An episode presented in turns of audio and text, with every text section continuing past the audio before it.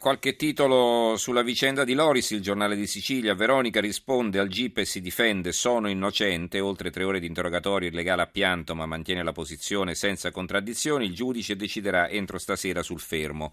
Ho dato le fascette alle maestre perché voglio la verità, nessun cellulare segreto. La Sicilia invece titola così: Loris, guerra aperta sulle telecamere. Ecco la foto che inchioda la mamma. Loris entra a casa. La difesa, ma chi lo dice che è lui?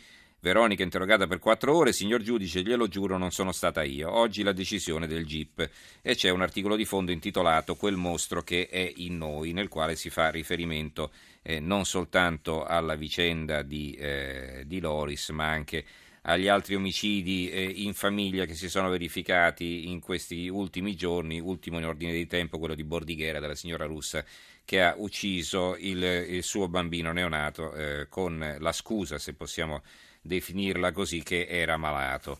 Il resto del Carlino, la zia di Loris, l'ha ucciso Veronica, ma qualcuno l'ha aiutata, quindi scusate, quindi l'ipotesi che ci sia un complice. Il secolo XIX, Veronica, il marito pensava di lasciarla, l'uomo disse ai PM che sospettava una relazione eh, il tempo, tutta la famiglia contro Veronica ha ucciso Loris. Il giornale, Veronica già condannata per sete di, sete di vendetta. Ancora una volta si usano soltanto indizi, ma dove sono le prove? Questo è un articolo di Vittorio Feltri che non vi posso leggere perché si sviluppa all'interno, ma insomma sarebbe interessante vedere che cosa ha scritto. Allora, l'ultimo argomento di oggi è Twitter. Eh, ci sono alcuni richiami in prima pagina sul quotidiano nazionale, per esempio e Twitter la droga dei politici. Questo è un titolo emblematico dal quale partiamo per raccontare questa, eh, in, questa indagine eh, che è stata fatta eh, abbastanza accuratamente su questa che sembra veramente una mania compulsiva da parte dei politici. Ne parliamo con Alberto Aburrà, giornalista della stampa. Alberto, buonasera. Buonasera a tutti. Allora, eh, che cosa dice questa ricerca? Ma, dunque, la ricerca offre degli spunti molto interessanti. Eh, innanzitutto, eh, secondo me, mh, mm, ci rivela che quello che una volta era un vezzo, un gioco, un passatempo, no? eh, lo stare su, su, questo social network, oggi è qualcosa di più e sarebbe miope non, non riconoscerlo. Ehm, la ricerca dice che oltre 600 parlamentari, circa il 65% de, dei nostri politici, ha un profilo, ha un profilo attivo e partecipa al social network anche e soprattutto per questioni che riguardano l'attività politica, quindi il loro lavoro. Eh, e questo è un dato secondo me da cui partire, da cui, eh, su cui fare una riflessione, cioè non è più una cosa che si può trascurare, almeno nel linguaggio che la politica si è data, nel linguaggio che la politica utilizza tutti i giorni. Ecco, questo fatto dici tu appunto giustamente che questa ricerca sottolinea che il 65% dei politici fa abitualmente uso di, eh, di Twitter mentre per quanto riguarda la popolazione italiana siamo a 3 milioni e mezzo di attivi, cioè chi, chi va almeno una volta al mese su Twitter, che quindi è, corrisponde al 6% della popolazione, quindi c'è una grande differenza, sembra più che altro che si parlino tra loro con i giornalisti che li rincorrono, no? Ah, ha twittato Renzi, ha twittato Berlusconi, no Berlusconi no perché Twitter non ce l'ha, ma insomma ha twittato quel tal politico, andiamo a vedere cosa ha scritto, eh, cioè più che, che cinguettare sembra quasi una civetteria o no? Ma in, in parte è vero il discorso. Ehm, cioè non sarebbe più serio fare una conferenza stampa per comunicare una decisione invece di dire su Twitter adesso che ne so, faremo questo, faremo quest'altro? Non, non lo so. Mi sembra un po'... Mm. I, numeri, I, numeri, dicono questo, ehm, dicono che eh, sostanzialmente eh, gli utenti di Twitter non sono paragonabili agli utenti degli altri social network e che l'utenza di Twitter è un'utenza tendenzialmente eh, autoreferenziale, se così la possiamo eh, chiamare. Mm, sul linguaggio però va fatta una riflessione, e cioè il linguaggio di Twitter è un linguaggio nuovo e la politica si sta adattando, per cui la politica possiamo dire non parla più il linguaggio che parlava cinque anni fa, dieci anni fa. Eh, I politici oggi scelgono un modo eh, meno formale, più diretto, un modo forse anche più vicino alla gente no? per comunicare e questi 140 caratteri sono molto funzionali a questo scopo. Allora, Marina da Venezia scrive Twitter per comunicare come vetrina elettorale, Obama, Hollande, Renzi, per citarne alcuni, usano questo strumento che sembra abbia una portata enorme, ma è davvero così importante? Può muovere voti? A me sembra una cosa da ragazzini, ma forse mi sbaglio. E dobbiamo considerare che molti non, non sanno neanche cos'è Twitter, insomma, nel nostro paese. Quindi, non lo so, eh, alle prese con i problemi quotidiani, vedere il politico che racconta i suoi fattarelli su Twitter e che si compiace di riuscire a sintetizzarli in 140 battute, non lo so a me dà, anche un po' di nervoso, insomma, non, non, mi sembra così intelligente come cosa, ma forse sarò un po' arretrato. No, mh, questo è il rischio e io credo che mh, i politici ne siano ben consapevoli anche di questo.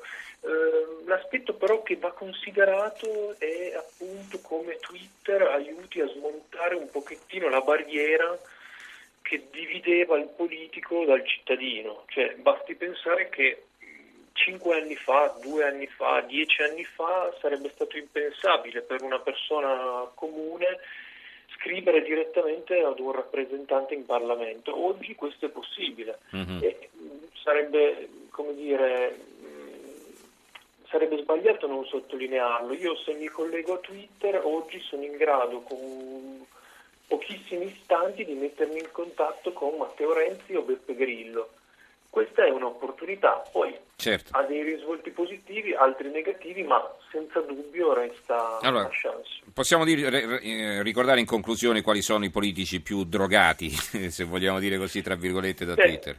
Sì, la statistica dice che eh, Maurizio Gasparri batte tutti. Lui mh, mm, praticamente twitta ogni ora del giorno e della notte. In pochi mesi ne ha collezionati 8.000, una media di oltre 130 al giorno. Io ho avuto occasione di sentirlo proprio ieri e lui mi diceva io per me è naturale consultare, rilanciare le cose che trovo interessanti, esprimere delle mie posizioni. E lui dice è un mezzo che io utilizzo, è un mezzo che qualche volta gli causa anche dei problemi, sono noti a tutti gli episodi in cui lui ha bisticciato, litigato, ricevendo degli insulti, certe volte superando anche il limite uh-huh. e questo insomma fa parte un po' del suo personaggio. E altri?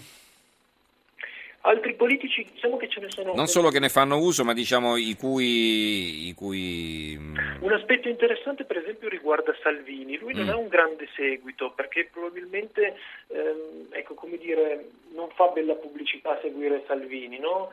per tutti, per cui è un personaggio un po' controverso, allora tendenzialmente la gente non lo segue. No? Poi le statistiche, questo studio in particolare, rivelano che per esempio in Parlamento i suoi Twitter e le sue opinioni sono le più condivise, per cui all'interno del Parlamento, pur tutti vanno a sbirciare cosa scrive. Mm. Tutti vanno non solo a sbirciare, ma a rilanciare quelli che sono i suoi pensieri. Per cui questo era un dato. Addirittura lui riceve più retweet di Grillo e Renzi che in valore assoluto hanno un seguito molto più ampio superiore al suo. Sì.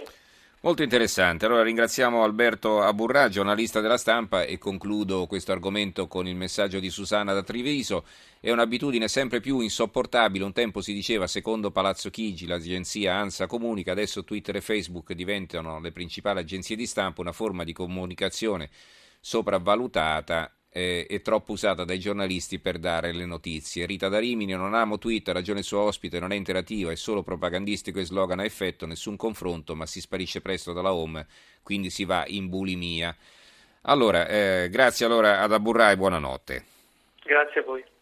Allora, do lettura di qualche altro titolo, il solito eh, bollettino eh, della microcriminalità, non perché lo voglia rilanciare io, ma insomma faccio caso che eh, tutti i giornali locali, questo forse non arriva poi perché naturalmente se uno non ha sotto mano una rassegna stampa completa, completa non se ne rende conto e i grandi giornali non danno certo la notizia, per esempio che dà il Corriere delle Alpi, boom di furti a novembre polizia, an, polizza antiladri a Limana.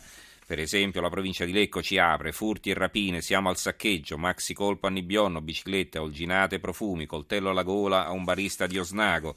E molti dicono, ma questi paesi, ma chi li conosce? Ma può succedere a casa di tutti, naturalmente. No, la provincia di Como, banda di falsi carabinieri, gli anziani più a rischio. Il mattino di Padova, i ladri ingannano forze di polizia e ronde di volontari, rapina e terrore alle poste, banditi armati a Cadoneghe. Eh, Cadoneghe, 30 clienti stesi a terra. Eh, il giornale di Vicenza, io rapinata in centro, tutti fermi a guardare, eh, il centro eh, del, di Pescara, guato armato in villa, i coniugi Stromei e, una fam- e un'amica di famiglia legati e malmenati e così via. Poi eh, abbiamo il messaggero Veneto, evasione, nuova bufera sull'Udinese, false fatture, omessa dichiarazione, indagati Pozzo, la moglie e soldati. Questa è l'apertura del messaggero Veneto perché chiaramente eh, il presidente dell'Udinese sotto inchiesta è una gran notizia per il, giornale locale. Il Paron, pronto a chiarire tutto, già subito un'inchiesta, ero sereno allora e lo sono ora. Il secolo XIX ha una fotonotizia eh, dei sommozzatori eh, dei carabinieri che eh, si sono eh, mossi per cercare il bambino eh, ucciso dalla madre, Simone affogato dalla mamma a nove mesi, orrore a Bordighera, turista russa rientra in hotel senza il figlio, mi sono tuffata in mare e l'ho lasciato. Il quotidiano nazionale a centropagina ha una fotonotizia, ve lo ricordate James Foley, il, eh, l'americano sequestrato dall'ISIS e poi decapitato, si vede la foto di Foley in ginocchio con eh, la divisa arancione e in mano il suo boy, in, in, piedi il boia con il coltello in mano e il titolo è Un milione per il corpo, ricatto dei tagliagole ai familiari del reporter ucciso.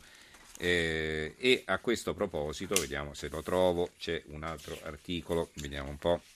No, non riesco a ritrovarlo in questo momento e quindi lasciamo stare eh, il Corriere dell'Umbria, eh, Andrangheta, la lista delle vittime, eh, la rete economica colpita dal gruppo criminale, tutti i nomi, i boss si incontravano nel pub in centro a Perugia, quindi è un seguito dell'inchiesta della quale abbiamo parlato ieri con il vice direttore del Corriere dell'Umbria sugli arresti eh, nell'operazione anti-indrangheta che ha riguardato tutto il centro Italia, in particolare l'Umbria.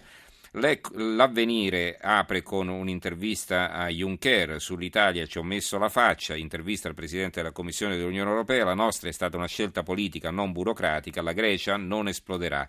C'erano elementi per la procedura di infrazione, di infrazione contro l'Italia e lui afferma di averla evitata. E concludiamo con una notizia di taglio basso eh, che riprendiamo dall'Eco di Bergamo. Non ho soldi per il funerale del mio bimbo. Da circa un mese il corpicino di un bimbo morto dopo un parto prematuro resta parcheggiato nella morgue dell'ospedale Papa Giovanni perché la madre non ha i soldi per pagare il funerale. Il bimbo ha vissuto solo 15 ore, il parto era stato indotto da un incidente stradale e c'è un esposto che ha innescato un'inchiesta per omicidio colposo. La madre, marocchina di 29 anni che abita nel Bresciano, ha ricevuto in nulla osta la sepoltura, ma servono 750 euro. Una cifra improponibile per lei che ha perso il lavoro. Ho chiesto aiuto al comune e mi hanno detto che più di 250 euro non potevano darmi, afferma lei, ma io non riesco ad arrivare a fine mese. Ma i parametri ISEE sono inflessibili e non sono ammesse deroghe. Quindi pensate un po', questa signora non riesce a seppellire suo figlio. Bene, allora abbiamo concluso anche per oggi. Ringrazio Vittorio Bulgherini che ha curato la parte tecnica, Stefano Cuneo, Maria Cristina Cusumano e Claudio Spagnolo in redazione, Roberta Di Casimirro in regia. Grazie anche a tutti voi per averci seguito. Ci risentiamo domani. Buonanotte.